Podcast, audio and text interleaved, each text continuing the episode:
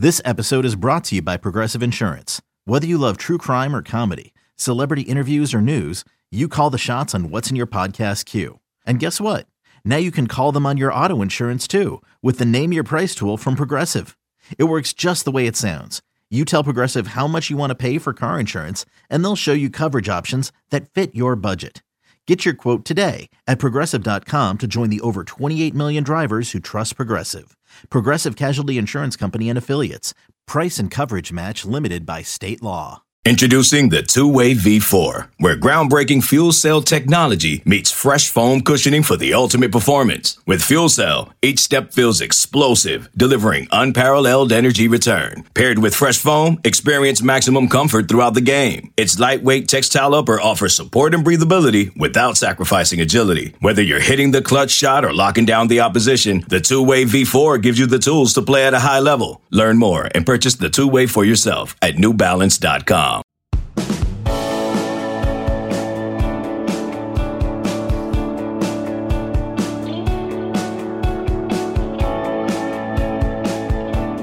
Live. We're going to do this show live. It's called Late Kick Live. There's no substitute for live, but it's so terrifying to do live college football shows in December, in transfer portal season, because I'm just strolling through the hallway doing my meditative pregame as usual, and all of a sudden, I get like forty-seven texts. Matt Zenitz has dropped a bomb on us. We got transfer portal activity in Athens, Georgia. This is just boom, boom, boom. This is the way it is this time of year, and we're supposed to keep track of it all. But hey, it's better than having a real job. We're jam-packed high atop a festive downtown Nashville, Tennessee on this Thursday, December fourteenth, the year of our Lord two thousand twenty-three. S E C schedule has been dropped in our lap. We're going to, I am going to give you some thoughts, and then later on I'll have a friendly guest join us and give you his thoughts as well. Transfer portal, like I said, insane, on fire. We could have done an hour-long transfer portal segment tonight. We're going to try our best, no promises, to condense it a little bit tighter than that, uh, immunity, college football health. I have a question for you, and I want you to think on it. I'm not going to talk about it right away. Do you think college football is healthy right now? Do you? And follow-up question, how do you gauge college football's health? What statistics, what metrics do you use to gauge that? What's the barometer? Uh, Cole Cubelic is making a mysterious reappearance on the show later tonight, and I've got some bones to pick with him. Spoiler alert, I'll also be wearing a different t-shirt by the time I talk to him. I'll let you figure out how that went down. They're watching us, believe it or not, in Ocho Rios, Jamaica. No accent, because I can't do it. I can't even roll an R when we say Buenos Aires, Argentina. So I am uh, I'm struggling at best to get some of the some of the non-continental U S cities pronounced, but I do my best. Mountain Brook, Alabama, got that one. They're watching. Council Bluffs, Iowa. And Prescott, Arizona, for a second show in a row, is tuned in. Christmas is almost upon us. Let me give you a little five-second heads up. Pate State Material dot com has your merch, okay? Someone told me yesterday on Twitter, man, if there was a Pate State Fitness shirt, I'd buy one. Boom, right there, front page, Pate State Material dot com. Check it out. All right, let's dive into the show. Yes, yes, yes, friends. The S E C finally has heed, take heeded of, headed, take headed of. They have hoed my advice, and they have made a spectacle out of the S E C schedule release, as every conference should and should have been doing for a long time. I don't want to take all the credit for it. Probably fifty-fifty me and Greg Sankey here. But they had, it was beautiful, a two-hour just extravaganza of a schedule release last night. You know how I know it was great? Because they had, I had people complaining about how long it was and complaining about how it's two hours like someone's Someone's wheeling a television in front of your prison cell and stapling your eyelids to the bottom of your forehead, making you watch. Turn the channel off if you don't like it. Me personally, I was glued to it. I salute the S E C. And so, with that in mind, what are some takeaways? I know you guys had a lot of thoughts on this. This out-of-conference schedule is wild. You may think to yourself, what, what are you talking about, Josh? It was... It was the conference schedules that were beefed up, right? Texas is in here. O U's in here. That's true. However, I have it on very good authority, the S E C, that the following teams will play against S E C opponents in just the first month of the season. U S C, Miami, Clemson, Notre Dame, Michigan, Oklahoma State, N C State, Wisconsin. Bama goes to Wisconsin next year, by the way. U C L A. L S U plays both the SoCal schools in the month of September. Virginia Tech, Houston, Tulane. Like, hello. I, by the way, think it's a little bit crazy to have all these out-of-conference opponents on your schedule if you're also going to beef up your conference schedule if, big if here, if the protocol for determining the playoff field doesn't change. Now, if you're an F S U fan, I want you to earmuff it for like ten seconds. I'll give you time to find your earmuffs. You got them? Okay. We got ten seconds. By and large, you're judged based on your record in this sport, and that's got to change in the future because if you're going to beef up your conference schedule like this and you're also going to schedule tough out-of-conference, I got news for you. There are going to be some nine and threes in the S E C that trump some eleven and ones in some other conferences, and I know that's not palatable. I know that doesn't go down very easy right now. You're just going to have to get used to it. Earmuffs off. Welcome back to the party, guys. So I think it's crazy. Even with a twelve-team field, which is supposed to be the impetus for all this, don't be scared to schedule stiffer competition. There's a twelve-team field, blah, blah, blah. Yeah, that's great. And if you understand that you better have room for maybe a fringe eight and four team if their strength of schedule is tough enough to be in that thing, as long as you understand that, we're cool. But the moment you bang this increased your strength of schedule drum in August, and then in December you're screaming at me, well, you are what your record says you are. No. Not interested in that. I'm interested to see how that plays out, though, because I love, hey, man, nobody loves marquee out-of-conference games more than me as long as strength of schedule is properly interpreted come December. And I've got some wild thoughts on how December could look down the road a little bit later in the show. Uh, Florida is like serving a prison sentence in November next year. I've never seen anything like this. The Florida Gators in November of two thousand twenty-four, will play Georgia in Jacksonville. They will then go to Texas the very next week, home versus L S U, home versus Ole Miss, and they'll wrap up the year at Florida State. Could I just remind you of something? If those teams right there played Florida this year in that order, they will have faced essentially five playoff teams at the end of the year. If we're in a twelve-team field, which we'll, we're going to be in moving forward, that is wrapping up your season with five playoff teams in a row. And here's what I'm talking about. Here's where rubber meets road. Now, I don't think Florida's going to be a playoff contender next year, but let's just say they were, okay? Let's say they were going into the month of November with zero losses or one loss. And, and let's say they go one and four in November. Let's say it's just, it's close games, they're competitive, but they go one and four. How are you going to judge that? You're going to just be, you are what your record says you are, or are you going to understand there's probably very few teams out there that could have done any better than three and two against this? And here's the other part of that. From a from an odds-making, power rating, best over most deserving approach that the playoff committee started to take as of five minutes ago, all of those teams are top ten teams. Those are top ten caliber teams right now. So let's just pretend this year was next year. Let's say those same five teams are the same quality they are for argument's sake. Theoretically, Florida could be the eleventh best team in the country, lose to all five of them, and still be the eleventh best team in the country. And if you're trying to field a twelve-team playoff, what you going to do? Now, that's a radical, radical example. Chances are no one's ever going to have to face what Florida's having to face in the back half of their schedule here, but just versions of that are going to happen. And that's why I'm telling you, you're going to have some of these S E C teams, maybe Big Ten teams as well, who are sitting there at nine and three, and everybody's for strengthening these schedules. Are you ready to put nine and three teams in over eleven and one teams? Are you ready to consider that maybe a nine and three team belongs in over a twelve and zero from the American Athletic Conference?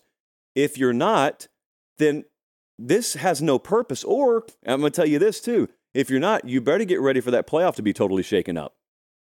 Just, I'm going to touch on it in a second. Don't worry. Uh, Auburn and Tennessee, somehow, even in this revitalized S E C schedule, they're still the only teams that have to play Georgia and Alabama next year. That's going to rotate, but those were the two teams that had Georgia and Alabama as their annual rivals in the old model, and lo and behold, the new model. Auburn's got to go to Athens and to Tuscaloosa next year. Tennessee at least gets one of them at home, one of them on the road. Um, I know that's going to change, but it really, really matters. One of the great benefits, you know, if you're looking at a schedule for Alabama or for Georgia, is they never have to play themselves. Now, next year they play each other. In fact, let's talk about that. The, the Georgia, the Georgia shock to the senses, Georgia's shock to the senses is going to be pretty real here. Like, Georgia will be the best team on the field. Maybe every game they play, we'll see. Uh, they'll be either close to a point spread favorite or a point spread favorite every week.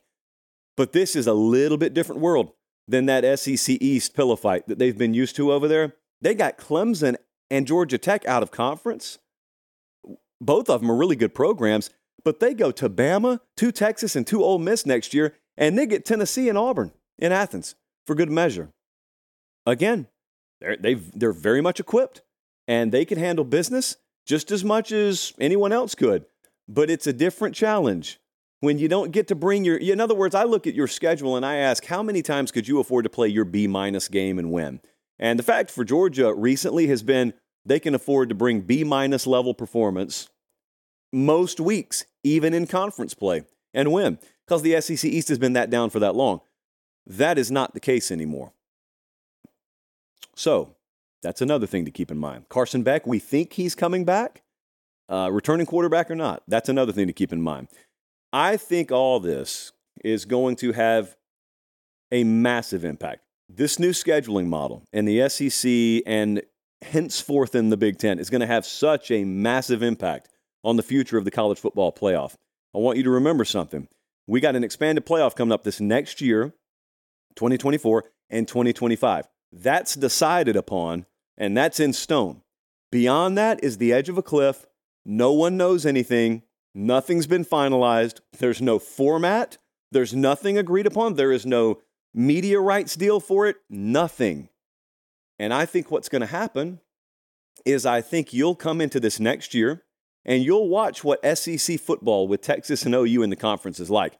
You'll watch Big Ten football with Oregon and Washington and U S C and U C L A in the conference, and you'll see what that's like. And most importantly, you'll watch everything else that exists outside of those two, and you'll realize how wide the gap is, and you're not going to be able to fool your own common sense. You're going to look at it and you're going to say, why are we bothering with a twelve-team playoff? I'm looking at this league down here as option A. I'm looking at this league up here as option B. There's not really much else outside of that. There is a smattering of legitimate brands outside of that. Why are we going through this charade of a playoff? And there are auto bids baked into the next two years. That's why, if you don't get really serious as a committee about giving extreme preference to the Big Ten and the S E C, which is sacrilege for me to say, I know, but if you don't get serious about giving extreme preference, more so than you've already given them before, to these two leagues, they're not signing on to any new media rights deal. They're not signing their name on any piece of paper in the future that guarantees auto bids to any of you. And you know what? If I could speak selfishly for a second, if I were Tony Petitti or I were Greg Sankey, I wouldn't either. I think it's in their best interest to drag their feet enough to where people can see this product that they're going to put on the field next year and realize how wide the gap is in quality between the S E C and the Big Ten and everyone else. And then by the time they, you know, I'm going to use family-friendly language here, by the time they put their personality on the table, their equity on the table, it won't even be something that can make you all that mad, because you will have watched it yourself. You're telling me we're going to have half a dozen auto bids for conference champions? Are you outside your mind? It makes no sense in the future. And so you haven't seen it yet, is my point. You can't see a world yet where the S E C exists like this, or the Big Ten exists like this. The Pac twelve is not here anymore. Uh, the Big twelve is gutted. You haven't seen it yet. You're going to see it this next fall. And all of a sudden, I think, like a lot of other people behind the curtain have known is coming, the general college football public will finally be made aware that it's insane to have a playoff structure like that in the future. W- what sense does it make? And from their perspective, the Big Ten and the S E C, if you do try and play hardball with them, they'll just take their ball and go home. and and have their own playoff. And that leads to self-governance, and that leads to a lot of other things that are probably coming in this sport anyway. So anyway, I don't know how it's going to shake out. I got my feelings just like you do, but this new schedule and, and the, the two structures of these new leagues are going to go a long way in determining the future of this sport. Let's talk about determining the rest of December here for just a second. We've got stuff happening even as we started to go on air. The transfer portal ablaze. You can see the smoke for miles and miles. Malik Murphy, the backup quarterback there at Texas, entered the portal, I think, yesterday. Uh, crazy. Another casualty of the college football calendar because we are a sport that is void of centralized leadership, and therefore we are a sport which has free agency in the middle of its playoff, in the middle of its draft. It's all happening at the same time. Just brilliance by the adults in the room here. And so because of the adults' inability to properly structure a calendar, the kids who want to stay on their team as long as they can have no choice but to go in the portal. And so that's what Malik Murphy did. Dude started a couple of games for Texas this year in Quinn Ewers' absence, and now he's in the portal. And Texas now is is one thumb injury away from Arch Manning playing against Washington in the middle of the second quarter in the Sugar Bowl. So that's where we are right now. Now, what's fascinating with Malik Murphy is I'm listening to Tom Loy earlier today on the twenty-four seven Sports Transfer Portal show, because I'm just kind of pulling names out of thin air. Hey, where do I think Malik Murphy could end up? And I'm I'm thinking usual suspect destinations, right? And Loy mentions Duke as his favorite and mentions Baylor. And I'm, I had Jesse rewind it and play it for me again. Did he just say what I think he said? Duke and Baylor. There's a pre-existing relationship between Manny Diaz and Malik Murphy, and then Baylor's right down the road, and they're, it, a lot of programs are in need of this caliber quarterback, Baylor included. Hey, either one of those would excite me, because those aren't the usual suspects, and that would be really interesting as a way to distribute the quarterback talent more evenly around the country. Keeping an eye on that. South Carolina's making big moves right now. Rocket Sanders, we talked to you about him out of Arkansas. As soon as he jumped in the portal, Rocket Sanders, when healthy, all S E C caliber guy, and South Carolina landed him. Shane Beamer and company, they've been very active. They've been active in the portal. They've been active on social. Shane Beamer is a lot like me in that he lets you know when he's done something good. I can't disagree with the approach because everyone lets you know when you screw up, so why don't you let them know when you do something good? They badly needed this. They were one hundred twenty-ninth this past season in rush yards per game. And like I said, when healthy, Rocket Sanders is an all-S E C caliber guy, but they also got Oscar Attaway, who probably is going to come to Columbia with less acclaim, but they love him because they think with Sanders and Attaway, they filled out their running back room, and that's a three-star kid from North Texas. Very complimentary styles, and uh, it was so imperative, so imperative that they land at least one, uh, if not preferably two. So they did that. So salute to the folks in Columbia. Uh, while everyone else was just on message boards complaining, they went out and did something about it. Marvin Jones at Georgia hopped in the portal. That is not breaking news, but here on my post-it, on this index finger, I've got breaking news in a second. So Marvin Jones, yet another former five-star out of that class in twenty twenty-two. There's a lot of smoke around F S U right now, and uh, that would be my betting favorite for him. But that's not the breaking news. The breaking news, again, as indicated on this post-it, we'll do a post-it pop. On this uh, post-it note here is uh, Jamin Dumas-Johnson is also in the portal, and this just happened within the past hour or so. Matt Zenitz reporting, you're going to hear that phrase a lot in transfer portal season for years to come. Matt Zenitz here, our very own, is reporting that Dumas Johnson's in the portal. I mean, that's a starter now. He was all S E C preseason linebacker for Georgia. They've got depth there. Uh, this is this is not something that is totally gutting for Georgia. It hurts depth. Um, they've got frontline guys behind him. That's not where this hurts. It hurts if anything happens to those frontline guys. And I... I'm I'm just continuing to look up the road, or I guess down the road from where we're situated. That's either fifteen or sixteen kids who have entered the portal now from Georgia since the end of the season. And I know, well, trust me, I look at my I look at my iJosh and I see texts from back home. I know there's a little bit of a mild to moderate freakout down there. Let me tell you how big the doomsday scenario is for Georgia. They're about to land the number one class in the country, guys. And I have a sneaking suspicion, and uh, Kirby has not returned my call on this yet. If he does, I'll answer it on the air. But I have a sneaking suspicion they'll probably end up landing some kids out of the portal too. So I'm not trying to write this off as a nothing issue or a nothing burger, which is the most overused phrase in politics and sports. However, I don't quite think it is the doomsday scenario that some, the younger amongst us, are making it out to be. R J Oben to, uh, well, no, I, I wrote this down wrong, Jesse. I caught myself. I'm so happy about this. So I almost sent this kid to the wrong place.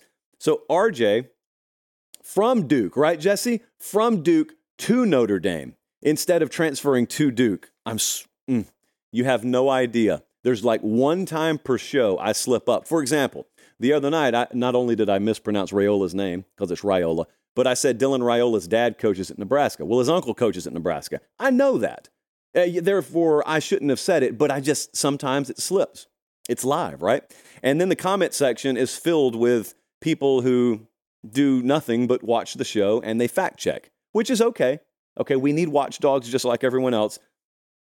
This thing would have been like catnip for the watchdogs or watch cats, uh, as it were. But R J Oben is transferring to Notre Dame from Duke. He's an edge player, six four, two sixty, had seventeen tackles, six of them for loss, five sacks this past year. They have needs at Notre Dame all along the defensive line. You know what stands out to me about this is think about how crazy it is when the transfer portal first got presented, when the transfer portal was first invented as a concept that we know it as today.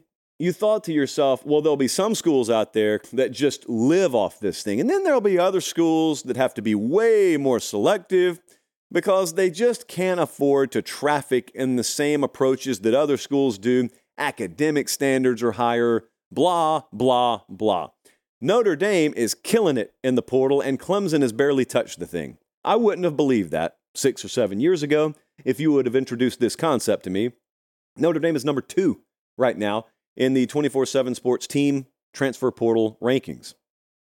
Kentucky is also making a move because they're, what are they? They're at five commits right now, and they have added Mister Macklin, and that's a kid that we talked about. Jamori Macklin is a receiver out of North Texas, and he's transferred to Kentucky. That's another offensive skill position guy that Mark Stoops has added. He got the quarterback in, um, well, Last year, so first I want to talk to you about last year. Last year, he goes and gets Devin Leary.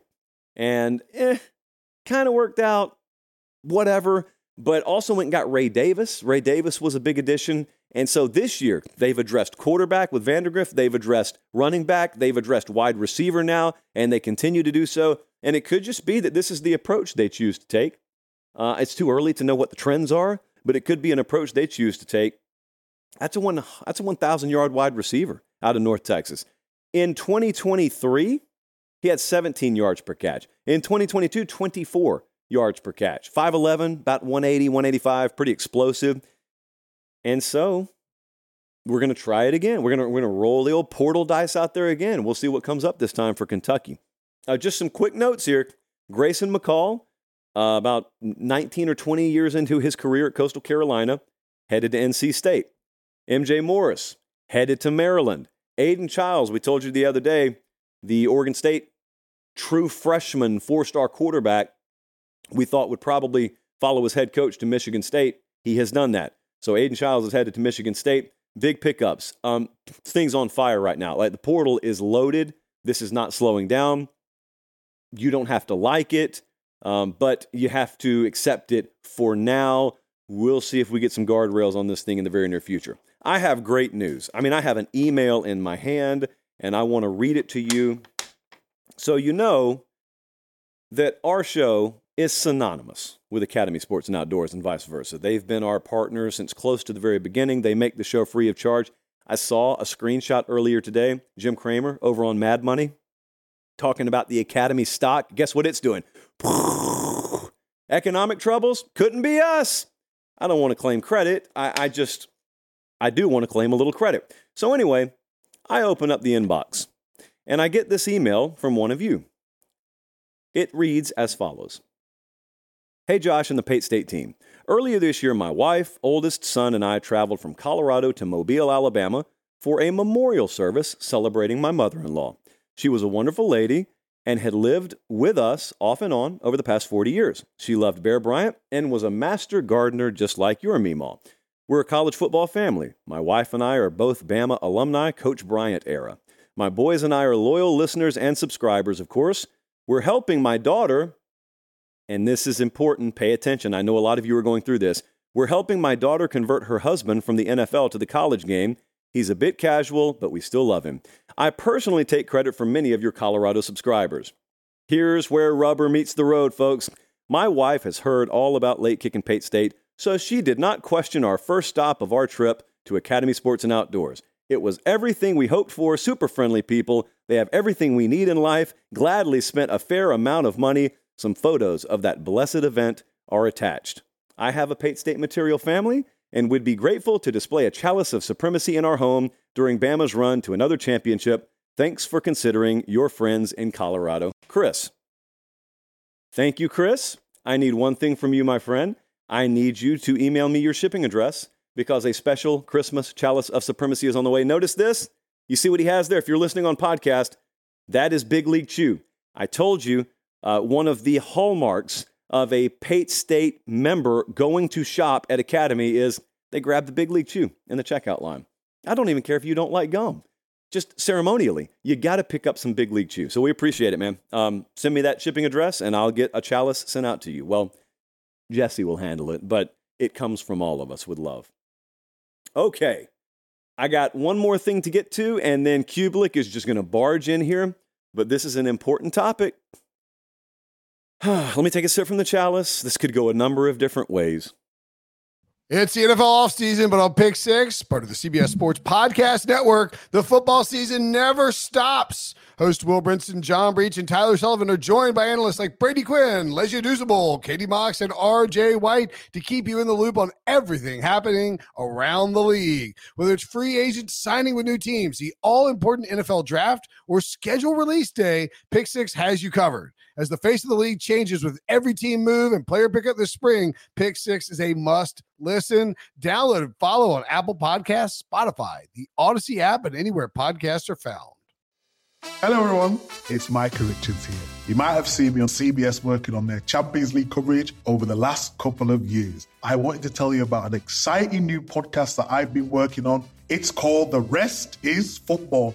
It's me, alongside Gary Lineker and Alan Shearer, two absolute legends of the game. The show combines topical debate from the world of soccer along with outrageous tales from our careers. And I mean outrageous. Just search The Rest is Football wherever you get your podcasts. All the best from Big Meats. Um, I asked... Mm, there goes the whale sound. I asked you at the beginning of the show, do you feel like college football is in a healthy place right now? All right, so with that in mind, Colin, here's your end point. Todd hit us up. Todd said, if you think the calendar in college football is broken, how healthy do you think the sport is overall? I don't think it's healthy at all, Todd. But let me start by saying this. I love college football, man. There is no second sport for me. I love college football. Have since the day I was born, will until the day I die.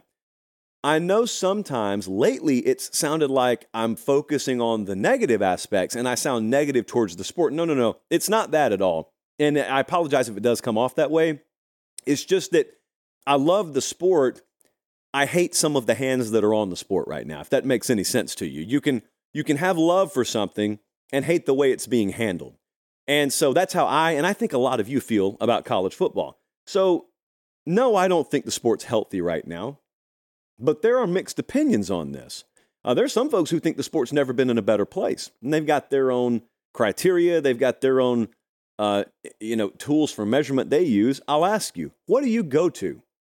Todd, anyone else? What do you go to if you want to answer the question, is your sport healthy? So I think you got some common sense stuff, and then you got some things right in your face. Common sense, okay? Common sense has me look at college football right now and look at how big a disaster the calendar is, uh, how crazy N I L and the portal have overlapped to create something that's unsustainable totally, and how out. Coaches are burning out. Staffers are burning out. Conferences have crumbled just in the past couple of years because of a lot of greed that has no business in the room. It never had to happen. Common sense has me look at that and say, this isn't healthy. This isn't what college football should be. But then someone else may walk in and say, hey, but ratings are good. T V ratings are good. And I don't think that that is anywhere close to the top of the list of metrics that should be used to gauge the health of anything, especially an entire sport. First off, the thing about T V ratings is there are thirty-seven different variables in play that really have nothing to do with college football that go into determining year-over-year ratings. And there are all kinds of other things that are very, very intricately woven into that process and that language that most people who talk T V ratings don't even know how to speak. But let's just say that ratings are good, because they are. They are right when they say T V ratings are really good and, and viewer traffic is up for college football right now. Using current T V ratings to suggest that college football is healthy is the same thing as coming to me and saying, well, that person can't have a terminal illness. They look great. They look phenomenal. Well, you could have two things true at the same time. Now, I'm not saying that anything terminal, no terminal blow, no poison has been permanently injected into college football. But if I'm going to suggest that the sport's not in a healthy place right now and all you have to come back at me with is, well, T V ratings are up, dude, those things are so detached from each other. There is no reputable person in my industry, you know, at, at the behind the curtain, up the ladder, several rungs executive level, who will say, yeah, the first thing we go to to gauge the health of a product is ratings. Or let me put it to you like this. Let's just say that college football's leaders, and trust me, I use that term very loosely, let's just say college football's leaders met in a room two months ago in October and made fifteen of the most catastrophic decisions they could ever make about the sport.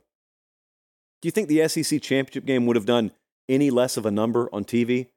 Of course it wouldn't have. Now, the sport would have been dealt a death blow, unbeknownst to you and me. The ratings would have been fine. Because ratings are well downstream of decision-making. You make a bad decision today, you may not reap the side effects for five years, but it will happen, and you will reap negative side effects from some of the bad decision-making that's happened already in our sport, and if it continues to happen, um, it'll be pretty prolonged. That's why I think self-governance is the answer at the conference level. I think self-governance is the answer. Hey, you don't like the way the transfer portal's working right now? You, I, listen, I am a, um, I'm a believer that from this point moving forward, this is the only answer. You can go back in time and say, I wish we could have done this or that different. From this point moving forward, self-governance is going to be the answer. Self-governance, when I say that, I mean this, is conferences. Not even maybe necessarily just at the university level, but conferences who are able to sign their own media rights deal, Big Ten, S E C, chief among them, going to their players and entering into whatever kind of agreement it has to be. If it's employment, we'll just call it employment, and saying, uh, this ain't going to fly anymore. And we got we got billions of dollars over here in media rights money. You're going to get your cut of it, but you're also going to sign a contract. And when you commit to Auburn, you're locked into Auburn for a minimum baseline uh, number of years. There is not going to be free agency every year. Uh, we're going to reconstruct this calendar because we're in charge of it now. We're also not going to not going to treat the academic calendar as something we can kind of hide behind. Oh, oh, the academic calendar. Forget the academic calendar. It's not been about that for a long time anyway. This is all going to happen. I don't know if it's two years away or twenty years away. That's where we're headed. I don't necessarily love that, but I can't go back in time fifteen or twenty years and change the Uh, modus operandi that a lot of folks back then had because they never thought they would need to budge an inch on this stuff. Well, now uh, you've been pushed off of your perch and you don't have the ability to go back in time. So self-governance is going to be the answer. And so I think, I don't think that college football has been dealt any kind of death blow. There's a lot to love about the sport. I think in time, we may look back, let's say five years from now, and I think you may see that college football in twenty twenty-two twenty-three was at its relative lowest point when it comes to a lot of chaos and, and lack of guardrails and controls. I think we'll get them in the very near future. Doesn't mean that the the bowl season will ever be as pristine as it once was, and you're going to have to come to grips with employment status maybe for players. But here's what I asked someone last night who D M'd me and said, Josh, I'm kind of being turned off by the sport. I get those D Ms in December a lot. I get those D Ms in transfer portal season. In other words, times when we're not playing football. Because I asked that person the same thing I always ask anyone who tells me they're thinking about leaving the sport. Do Saturdays in the fall feel any different for you? I go to a game every Saturday. I'm telling you, third and two with five minutes to go in the third quarter when it's a tie game feels no different to me than it always has. It's just how much of your attention do you choose to give the off-the-field stuff that frankly doesn't impact you or much of your enjoyment of the games in the fall if you don't let it. That's my advice. If you don't like what's going on, uh, it, I may I may have to give you some advice that runs counter to our strategy here on the channel. It may be time to just uh, cut the show off for a little while. When I talk about things of this nature, don't click on the videos. If that doesn't interest you, or as Meemaw would say, get your dauber down a little bit, don't do it forever. You know, we we, we want to keep the lights on here, but self-governance is largely what's going to solve that issue, and it's going to take some forward thinkers to solve that issue in, in short supply in college athletics, but I think we'll get the right minds in the room in due time. FanDuel has lines all over the place for bowl season. I, for example, have my eye on a few of them. The Ramen Noodle Express is not done, people. We had another fifty-seven percent, not completion percentage. I'm so used to saying completion percentage after saying percentage, but we had a fifty-seven percent year against the spread again this year, but we're not done. That is a, a living, breathing number. We could improve. Uh, I guess we could fall short too, but I'm going to have some bowl plays for you. Uh, FanDuel's the place to find them. And if you're curious, go ahead and start perusing at your leisure. Uh, FanDuel's got the hookup. They've got prop bets over there as well. I mean, you got derivatives. Derivatives are always fun for me, but I don't talk about them a lot because it's a really, really big word. Too many syllables to explain. Uh, first half, second half, you know, third quarter, fourth quarter, that sort of thing. But if you also want to go over there and start looking to the future, it won't be too long before we start getting some Heisman odds for next year. You want to talk about sometimes specialized things like which head coach is going where. They do some really fun stuff over there. But um, we are going to get to a place probably on the December twenty-eighth show, where I've got some games I like and lean in close again. I don't want the entire world to hear this. I'll probably have some boosts for you. I'll probably get you some baked-in value just because you heard it on this show. And hey, if you follow the Ramen Noodle Express and you're going to move on the games anyway, wouldn't that be nice? Get yourself a little bit of added vig, a little bit of added juice there. Uh, FanDuel is your place to go, and they are the exclusive odds provider of our show. Must be twenty-one or over and present in select states. FanDuel is offering online sports wagering in Kansas under an agreement with Kansas Star Casino, L L C. First online real money wager only, ten dollars first deposit required, bonus issued as non-withdrawable bonus bets that expire seven days after receipt. Gambling problem? Call one eight hundred gambler or visit FanDuel.com backslash RG in Colorado, Iowa, Kentucky, Michigan, New Jersey, Ohio, Pennsylvania, Illinois, Tennessee, and Virginia.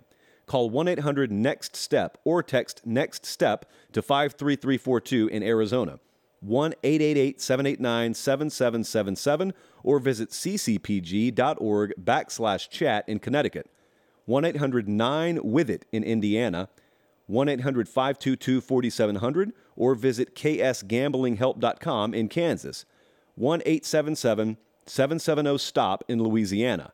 Visit m d gambling help dot org in Maryland. Visit one eight hundred gambler dot net in West Virginia, or call one eight hundred five two two four seven zero zero in Wyoming. Hope is here.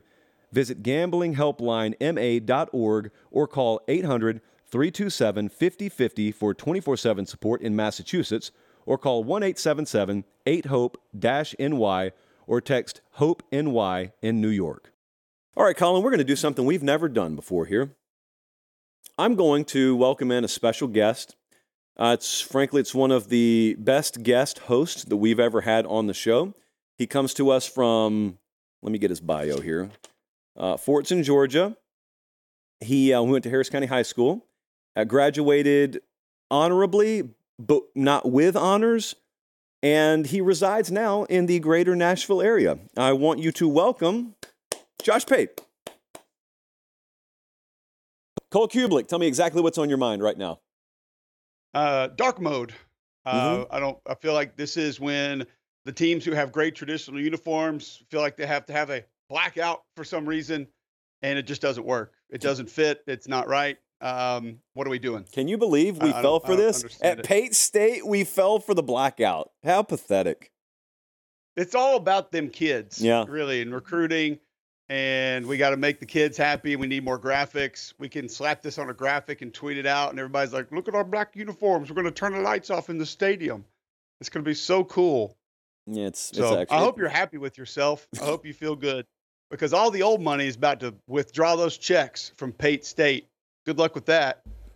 You're going to have to go to that subscription model for four dollars and ninety-nine cents a month and hope you can get a quarterback with that money. Or just put black T-shirts on the shelves at pate state material dot com and more than make up for it. It's about merch sales. We got to move product, man.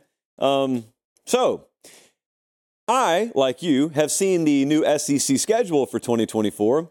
I am thinking to myself, uh, this is a death march for several of these teams. And I am thinking that uh, the the modern day nine and three or eight and four is a really good record. If Florida went eight and four next year, I would just blindly put them in the twelve team playoff probably. However, I'm not so sure that the uh, college football public's mentality is going to adjust to correlate their expectation level with the increased level of play that a lot of these teams are going to have on field. And I just wonder if expectations are going to be really detached from reality for a while, because some of these schedules are insane. And I want to talk to you about that. And then this question you posed on Twitter earlier today, I want to get to that in a second, because I could not disagree more with a lot of the answers that you got. But first off, your takeaways from this whole thing.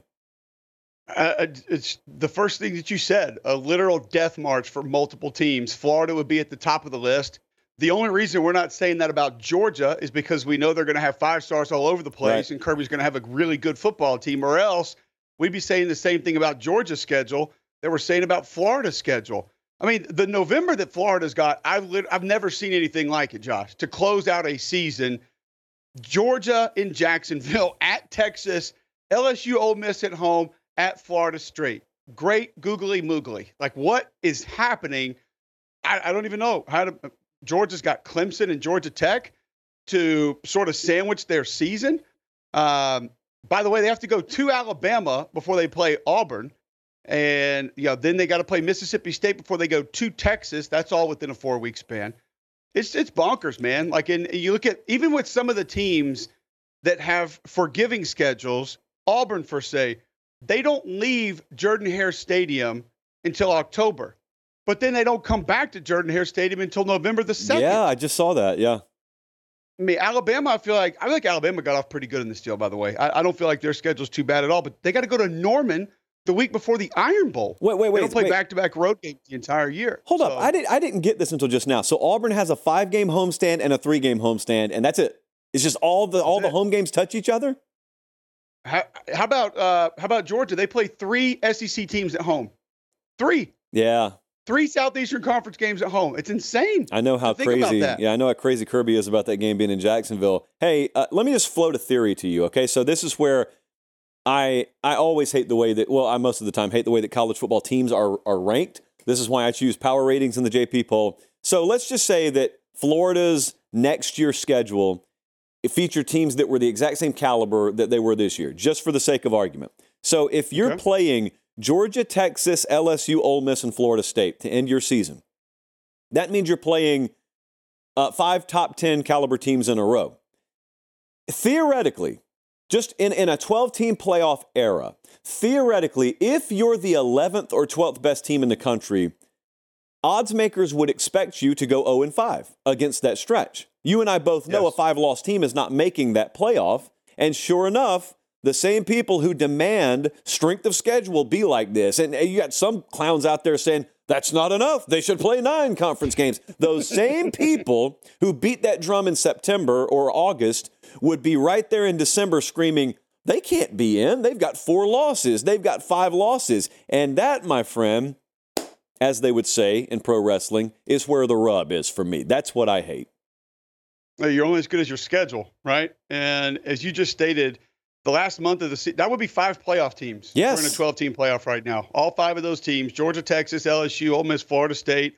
I mean, hell, one of them's in. Two of them easily could have been in this year. L S U and Ole Miss would be in a twelve-team playoff this year. So, I mean, maybe not L S U, but they'd be at least knocking on the door. It's insane to think about what it is.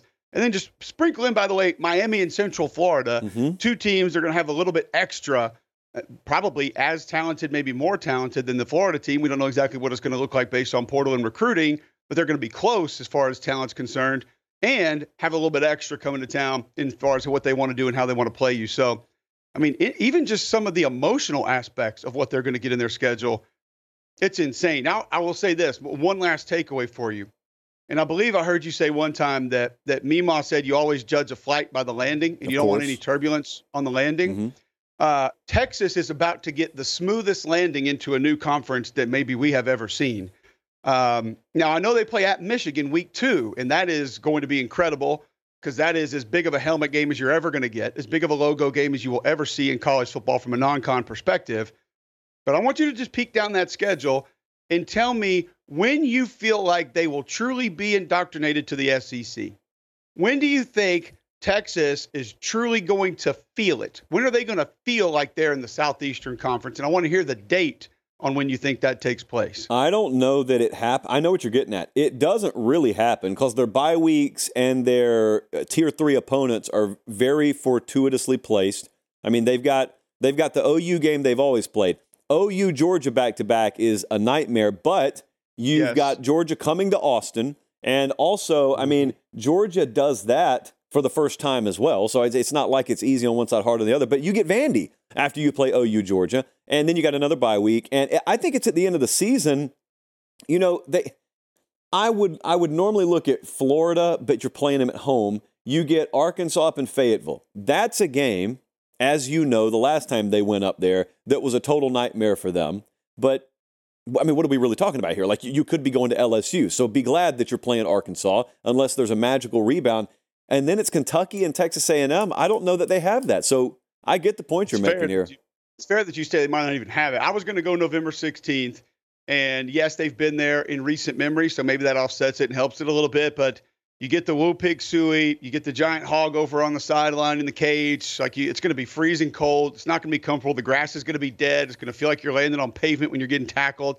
And they'll be loud. They'll be obnoxious. That place is going to be raucous. And there are a lot of people that when you see – oh, Donald D W Razorback Stadium, they they don't say, oh, it's going to be tough, or, man, we can't, we we, we better go in there and have, be on our A game, we won't get a W. You and I know it is. It's one of the most difficult places to play that nobody talks about in the league. So either way, they don't get it, or it's not until November the sixteenth, because unless you're scared of cranes, uh, it's not going to be October twenty-sixth. And, you know, you get Georgia and Florida at home. So I, I just think it's it's pretty it's wild to think about Texas coming into the big bad S E C, and they don't get the full S E C experience until the middle of November. We apologize for trying to better ourselves up here. Okay, we apologize for building. It's coming, but it's just this is not going to be the year. Yeah, we so don't we don't rest on our. It's going to be cool when it's done, but yeah, we've got uh, a scoreboard hanging from. Yeah, cherry picker. Have, I guess. have fun so. in your trailer locker room. Hey, there is one thing I just noticed. There is one thing, okay? Now, Mark Stoops ha- has pulled a shocker or two in the past. Texas has that trip to Arkansas, and then they have a trip to College Station. Sandwiched between that, if you get through the trip to Arkansas and you're getting ready for a trip to College Station, is Kentucky. And Kentucky has a bye week and Murray State leading up to their, their little ambush trip into Texas. Maybe that's it. I don't know. We're trying the Brock Vandergriff experiment in Lexington this year, so maybe that's it. Well, if this was four years ago, Texas, I would say Kentucky will come in there and, and they'll beat you up. They they right. welcome a fist fight. They'll rough you up a little bit. You better be on your A game physically. But this Texas team, especially with what we've seen up front, I mean, Kelvin Banks is going to be a first-round draft pick. We know what Devondre Sweat's been this year, so I, I don't. I don't look at it that way any any longer. I, I could have four, six years ago, but not now. But still, you're right. You got to go to Fayetteville and back. If that's a scary one, you're already looking ahead to going to College Station for the first time in however many years, and you can't sleepwalk through Kentucky. And we ha- still have to see how Vandergrift's going to work out with Liam Cohen, what they're going to be at running back. They'll be dynamic at receiver. Is that offensive line really going to be better? Defense will be fine under Brad White, but that's not one that you can sleepwalk through for sure. But I just – my first thought was that that full S E C experience of going to hostile territory, seeing and hearing things that you didn't know about, that you haven't heard, that make life a little bit more difficult to play. And I think November sixteenth will be it. And they just happen to go through uh, eighty-five percent of their schedule before they'll get it. Now, you know, any Texas fan worth his or her salt is watching this saying, hey, that trip to Tuscaloosa didn't hurt us all too much this year. That's going to be in the oh, comments. Okay. Like, if you want to proactively respond to that re- to that right. reaction, it'll be in the comments. Cool. And you weren't in the S E C, so we, we didn't really give a damn about when you were going to get the full S E C experience by it being a Big twelve team. What we're saying now is you're going into the S E C, and everyone just expected all these venues, all these tough places to go play, and you got to go play in front of a construction site on October the twenty-sixth, and then you go to Fayetteville November the sixteenth. So the point there was, that's the first time you're going to be delivered that. You have a similar team next year as you do this year, you shouldn't have to worry about the team on the field, and you should be able to offset some of the distractions and things that make life a little bit more difficult, because you'll probably have a quarterback that's going to be vying for the number one overall pick at that point in time. So you should be okay. Yeah. So you put on Twitter uh, a little while before we started. You sound like another guy whose show I've never been on that takes things that I say and then twists them up to try to get certain fan bases riled up. That doesn't... I, I, I, I don't appreciate your ruse here, but I, I feel like I know where you're going, trying to turn the Texas fans against me before they come into the league. That doesn't sound like me. I just think, I mean, I just think that you you think that the, the conference ends west of the Mississippi, and all of a sudden it's a new day, my friend. You're gonna have to venture out a little bit. You're gonna have to under, you have to understand this means more than oh, there's a foreigner reunion concert at Legacy Arena. Like, this actually stands for Hook 'em Horns. Well, I made the mistake of doing that already, so don't do that. Yeah. Don't do that. Yeah. Um, so you went on the old socials and you put out a tweet a little while ago. I, I know where you're going with this. I completely agree with you, but a lot of people didn't, and they're just wrong. So the tweet said, is anyone looking at these S E C schedules and thinking, oh man, they need a ninth conference game? Now, what you thought you were doing, which I agree with, is making a good point. Your point was, these are gauntlets already. There's no way you could possibly look at this and say, they need a ninth game on that schedule. And then sure enough, uh, uh, here come the clapping seals. Of course we want a ninth conference game.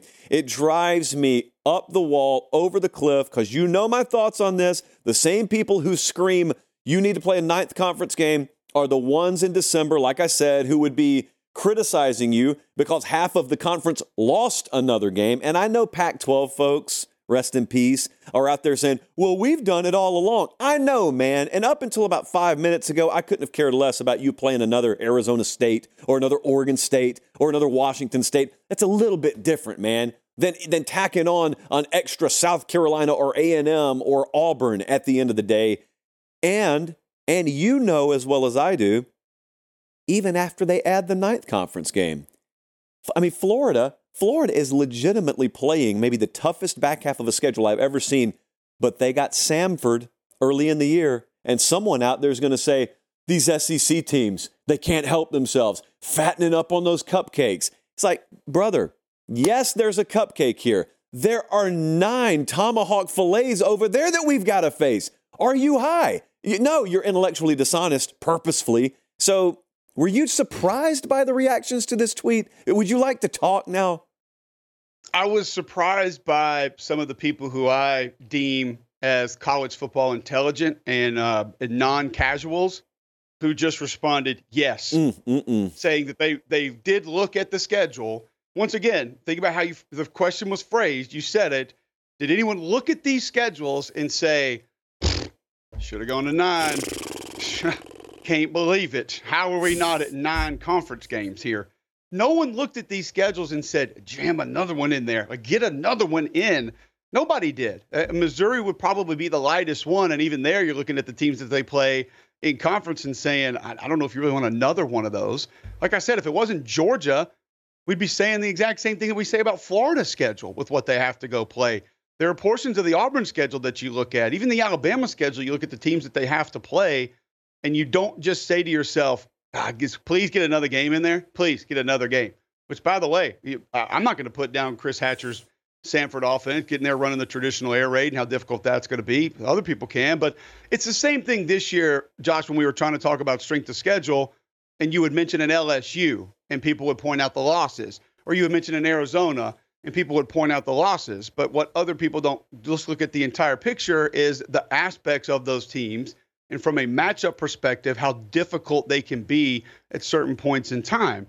Um, look at a Miami in the A C C. Like, no one's going to give a lot of people a ton of credit for that win this year because, like you said, they're not undefeated or one loss, so therefore they don't count right. as a team that should really be difficult on your schedule, but they can obviously get after you up front. They got some talent on the perimeter, even though the offensive line was pretty young, and they're difficult to deal with. So I, I just – there's no way that I looked at – would I love to see it? Absolutely. Do I want them to go to nine games? Yes. I don't like lettuce weekend. I've been against it for years. But I didn't look at these schedules and immediately say, where's the beef? Like yeah. the old Wendy's commercials. Like that, that that wasn't what happened when I took a gander at all of these schedules for twenty twenty-four in the Southeastern Conference. Like, if you're willing, I'm going to single out Tulane just because. If if you're willing to look at potentially a team going eight and four or nine and three against one of these schedules and put them in over an eleven and one hypothetical Tulane, if you're the person who's willing to do that, I got no problem with you telling me you want nine conference games. What I'm not going to do is listen to the crowd who bangs the nine conference game drum in August, who in December says, well, you are what your record says you are. I mean, we've got to honor records. Shouldn't the games on the field matter? And I'm like, yeah, Sh- shouldn't they? Are, are you listening to the question you're asking? I, it drives me up a wall. Um, well, similar this year, you look at Missouri's schedule. Nobody would ever bring up Kansas State and say that's a good win right. for Missouri. Uh, you look at Ole Miss schedule, and I know the quarterback was out, but still going to Tulane, that's a good win. I'm not saying put Lane in the Hall of Fame because he got that win, but that's a solid win. And those are the ones I think that you're referencing that people just are basically going to discount. They're not going to bring those up and say, hey, man, that one wasn't easy. Either one, where you played it, or the contrast of style that you had to face, or just the fact that they're a pretty good football team. So that's I'm with you. Why were you and I so right about Alabama? If someone watched us in August, listened to what we forecasted for that team, which was centered around dominant offensive line play, and then they, um, I don't know, went on a vacation for three months, and they came back just in time to watch the S E C title game, they probably watched that game and said, wow, Cubelic, or whoever that guy is with the podcast that Pate has on his show, those dudes were right. Look at them blowing Georgia off the ball. Now, I wouldn't tell this person that, but I think you and I and the rest of the audience know, took a little while to get up to speed. They finally got up to speed, so we were both trashed and praised for what we expected from that unit. How did they finally get there to that level of play, and why did it take so long? Trashed and praised. Uh, where where was the praise? I did have not not familiar with. It's mostly been via praise. Text, via family so oh, far. Okay. Oh, gotcha. Right. Um, that, that would be fun that if my family members cared enough about my college football takes that they texted me to tell me that I was right, uh, I would appreciate that. Um, and then to, to discount even further what you're saying, a lot of the folks after the fact, when I have gone out of my way to show visibly how good of a game that offensive line had, it's then been discounted by my average two point yards a carry. How, how can you say they were dominant? Well, when I see defensive tackles going through the air backwards, uh, I, I'm going to label that as dominant. That's usually at the top of my list. So when I see double teams knocking guys two gaps over uh, and the running back has plenty of space to be able to get through and it's not his fault he doesn't make a second-level defender miss, I'm going to probably label that as dominant. But the reason why it took so long was the offense. And you had a new offensive coordinator with a new style of quarterback, not just a new quarterback, but a new style of quarterback that was going to take some figuring out. There was going to be a feeling out process. You didn't really know what you had on your hands once you were going to turn it all over to him. And I would imagine, haven't had this conversation with Nick Saban or Tommy Rees, Josh, but I would imagine, based on what happened in the A and M game last year and what I have been told was happening in some scrimmages, there was some, probably some nerves that were on red alert about some potential turnover issues and wanting to try to avoid those. So what do you do? You simplify. You make things easy. Well, the easier you make things on your guys, the easier you become to defend. And then just there was point blank, there were things that were changed and altered throughout the course of the season. Tommy Rees began adding more motions. He began adding more movement pre and post snap, shifts, different different personnel groups. If you watch that Georgia game again, guess who was one of the players that had his best game in an Alabama uniform? Once again, that nobody's going to tell you about. I mean, number forty-five, Robbie Utes. Well, he hadn't been a mainstay for the first four or five games of the year because they probably didn't think they were going to need him to be a guy who operated in sometimes a quarterback run heavy offense. But when you can add a gap and you can add a blocker, I probably prefer for that blocker to be a good blocker as opposed to someone who has no interest in blocking. So therefore, their personnel groupings changed and morphed throughout the course of the season. We began to see some quarterback counter, which, by the way, for you play-by-play guys out there, every time the quarterback keeps the ball after a snap and runs, it's not quarterback power oh, every no. single time. We saw quarterback counter. We saw quarterback power. We saw quarterback inside zone. So Tommy Rees figured out who his offense was. They found an identity. As I mean, look at weeks, what was it, like three through five? You and I sat here and talked about it. They were a shot play offense. They were a handoff, handoff, handoff. Jalen Milroe throw the ball deep offense for about three or four weeks. That's what they were. And they knew they weren't going to be able to live that way forever, but they got away with it to a certain extent. They let the offensive line rip a little bit, began to feel it out, had the understanding. The freshmen got a little bit more comfortable. And then next thing you know, they began to look like a dominant group later in the season.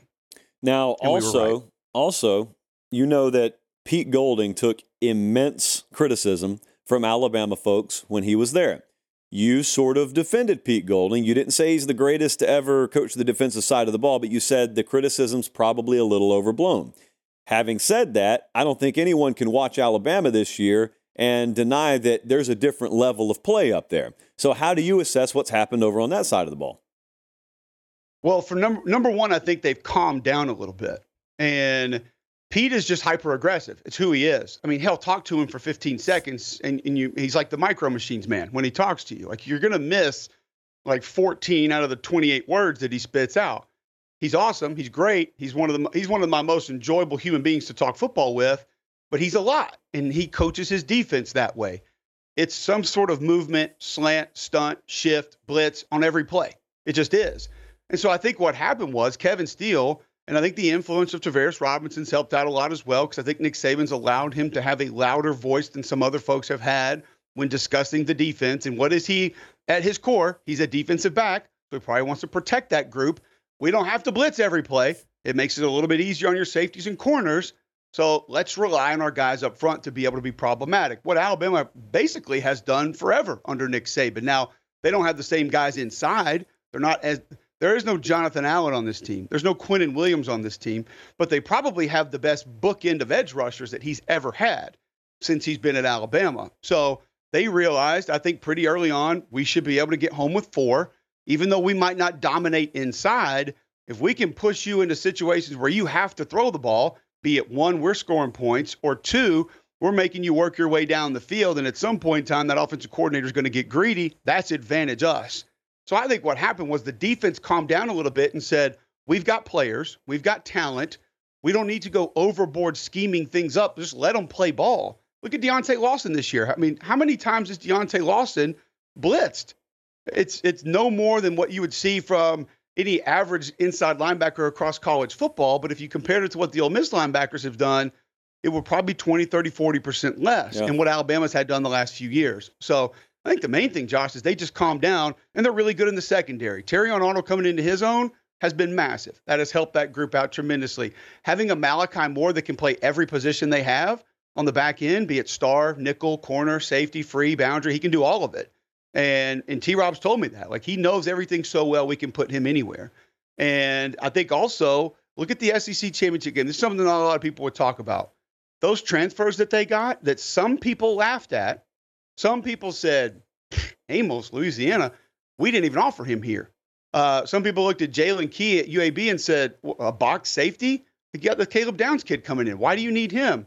Well, guess who both made plays late in that S E C championship game after Kool-Aid McKinstry went down? It was Trey Amos and it was Jalen Key. So those that depth became really valuable for that team as well. And having it on the back end is just something you have to have in today's college football. All right, last thing here, totally shifting gears, I guess kind of. So we got the whole Malik Murphy opt-out thing happening at Texas, and it's obvious kid doesn't want to do it right now, but the way our calendar is so backward structured, kind of yeah. has to do it if he's going to leave.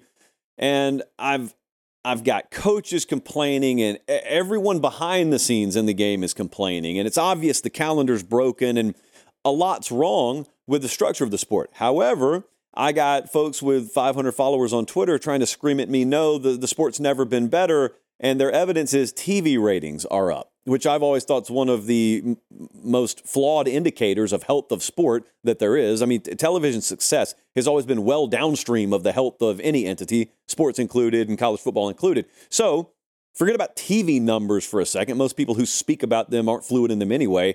When you look at and you talk to folks around the country and you use your own observation, Uh, how how do you gauge health of college football right now?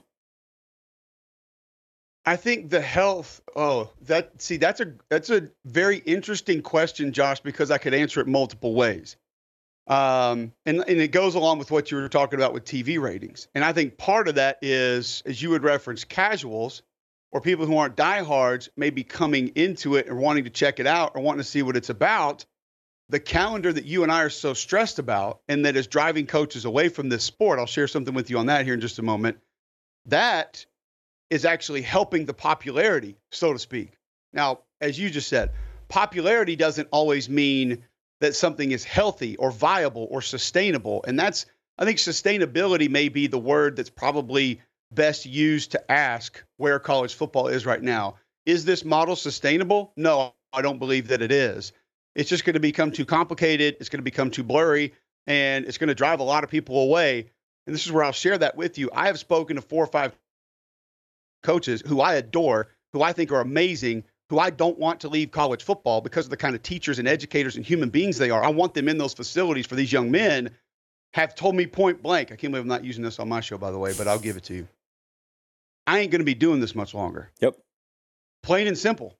Just And it's not, hey, I'm not sure how long I can do this, or, hey, this is hard. It's literally like whatever it is, financial, retirement, money in the bank, whatever that, finding an N F L job, that line in the sand has been drawn, and they might not know exactly how far away it is, but when they do get to it, it's over. They're out. They're done.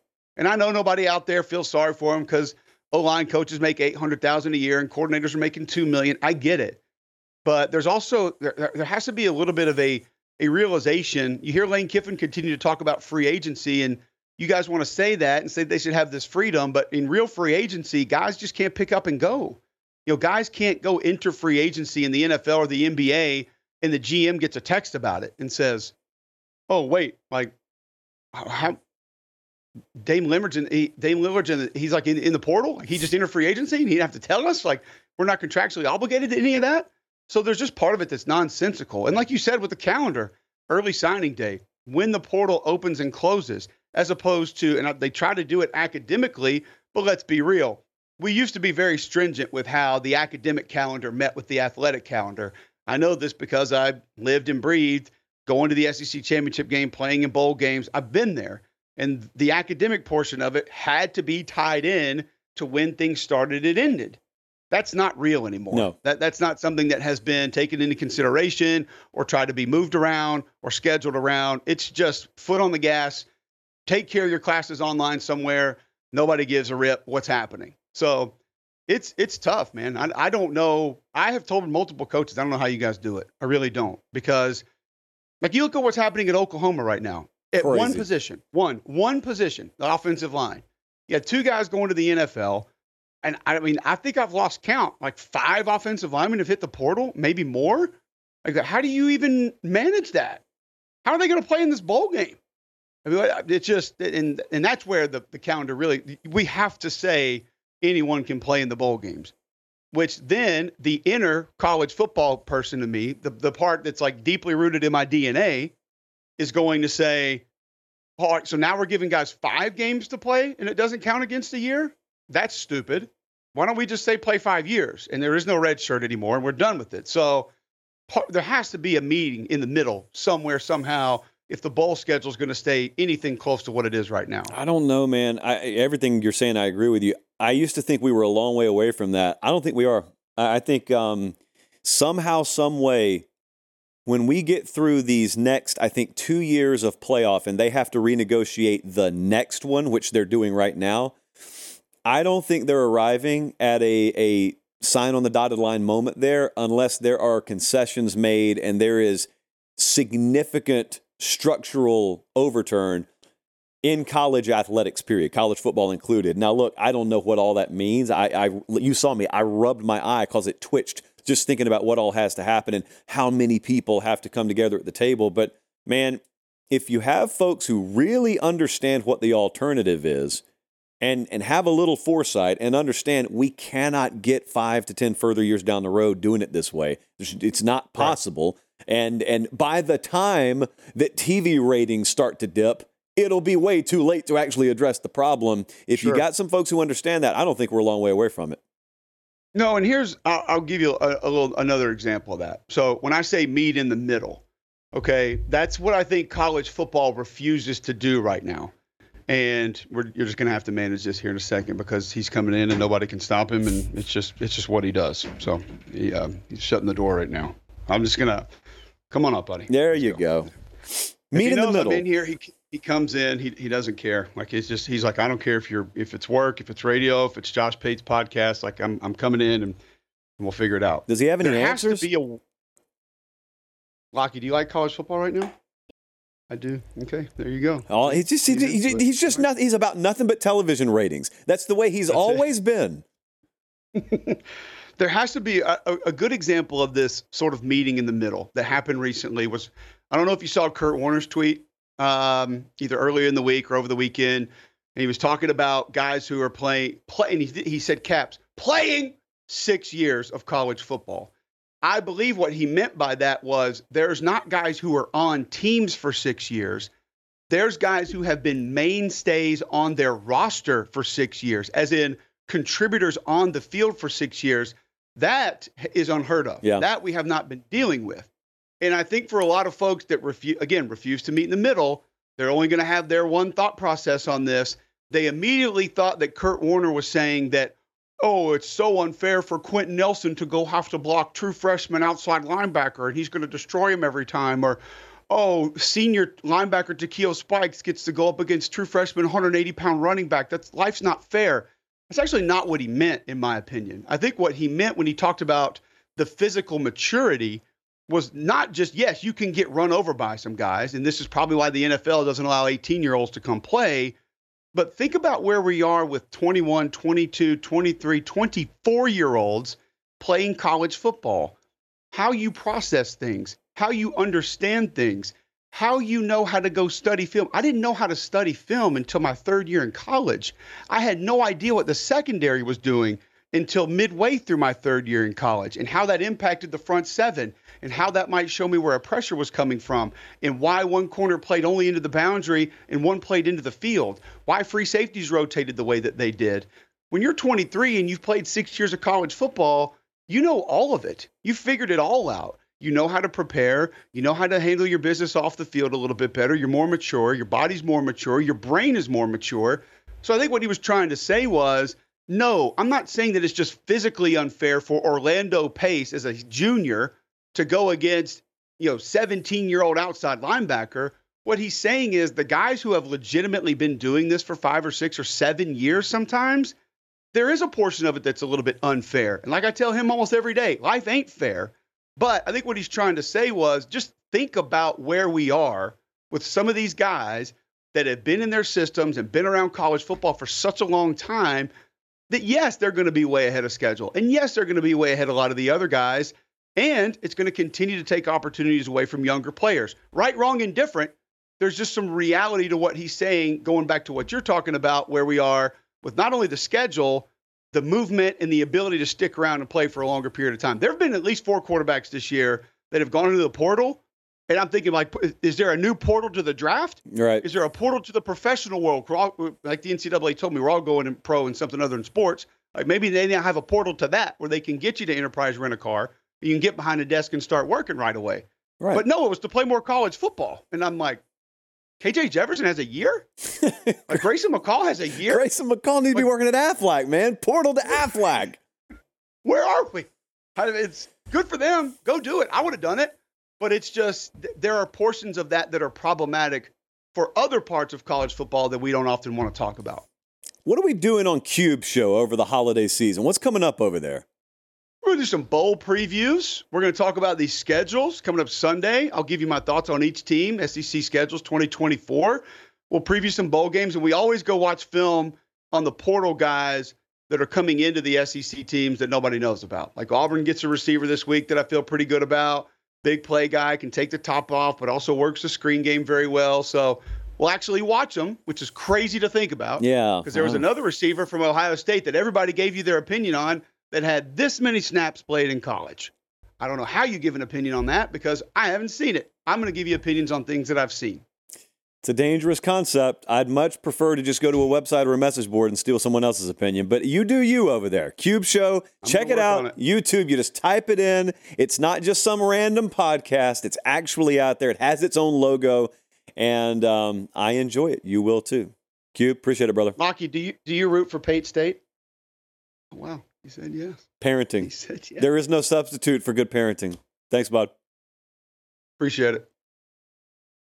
And that is a wrap for us. Look at that. I've never wrapped the show over here. Colin, Jesse, but first time for everything. We appreciate you guys so much. Nothing special. It's not like we're quitting or anything. I just, I got a little comfortable over here pre-recording, and so that's the way we chose to do it today. Make sure you're following on the socials at Late Kick Josh, Instagram and Twitter.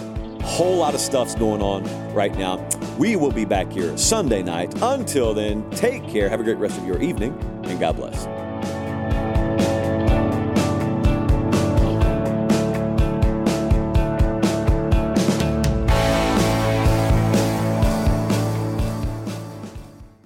Must be twenty-one or over and present in select states. FanDuel is offering online sports wagering in Kansas under an agreement with Kansas Star Casino, L L C. First online real money wager only, ten dollars first deposit required, bonus issued as non-withdrawable bonus bets that expire seven days after receipt.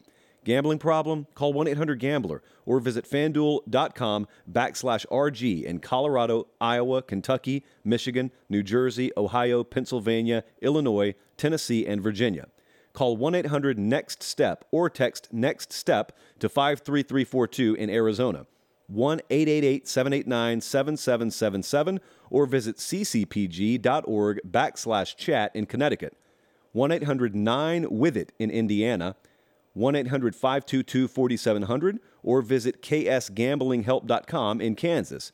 one eight seven seven seven seven zero stop in Louisiana. Visit m d gambling help dot org in Maryland. Visit one eight hundred gambler dot net in West Virginia. Or call one eight hundred five two two four seven zero zero in Wyoming.